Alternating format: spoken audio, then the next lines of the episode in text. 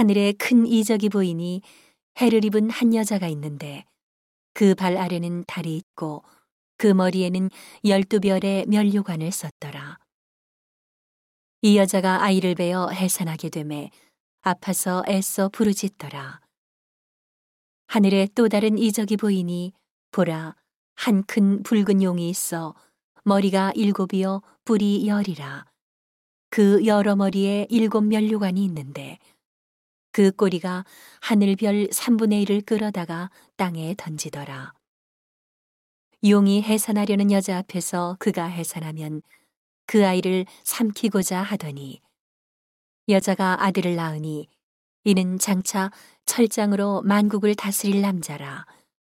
그 아이를 하나님 앞과 그 보좌 앞으로 올려가더라. 그 여자가 광야로 도망함에 거기서 1260일 동안 저를 양육하기 위하여 하나님의 예비하신 곳이 있더라. 하늘에 전쟁이 있으니 미가엘과 그의 사자들이 용으로 더불어 싸울세 용과 그의 사자들도 싸우나 이기지 못하여 다시 하늘에서 저희의 있을 곳을 얻지 못한지라 큰 용이 내어 쫓기니 옛뱀 곧 마귀라고도 하고 사단이라고도 하는 온 천하를 꿰는 자라. 땅으로 내어 쫓기니 그의 사자들도 저와 함께 내어 쫓기니라.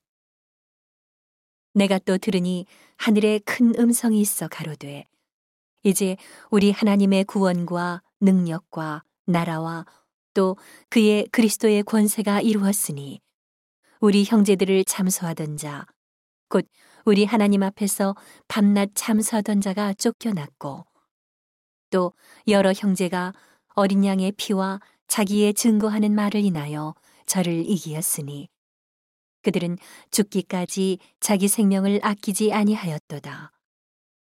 그러므로 하늘과 그 가운데 거하는 자들은 즐거워하라. 그러나 땅과 바다는 화 있을진저. 이는 마귀가 자기의 때가 얼마 못 된 줄을 알므로 크게 분내어 너희에게 내려갔음이라 하더라. 용이 자기가 땅으로 내어 쫓긴 것을 보고 남자를 낳은 여자를 핍박하는지라.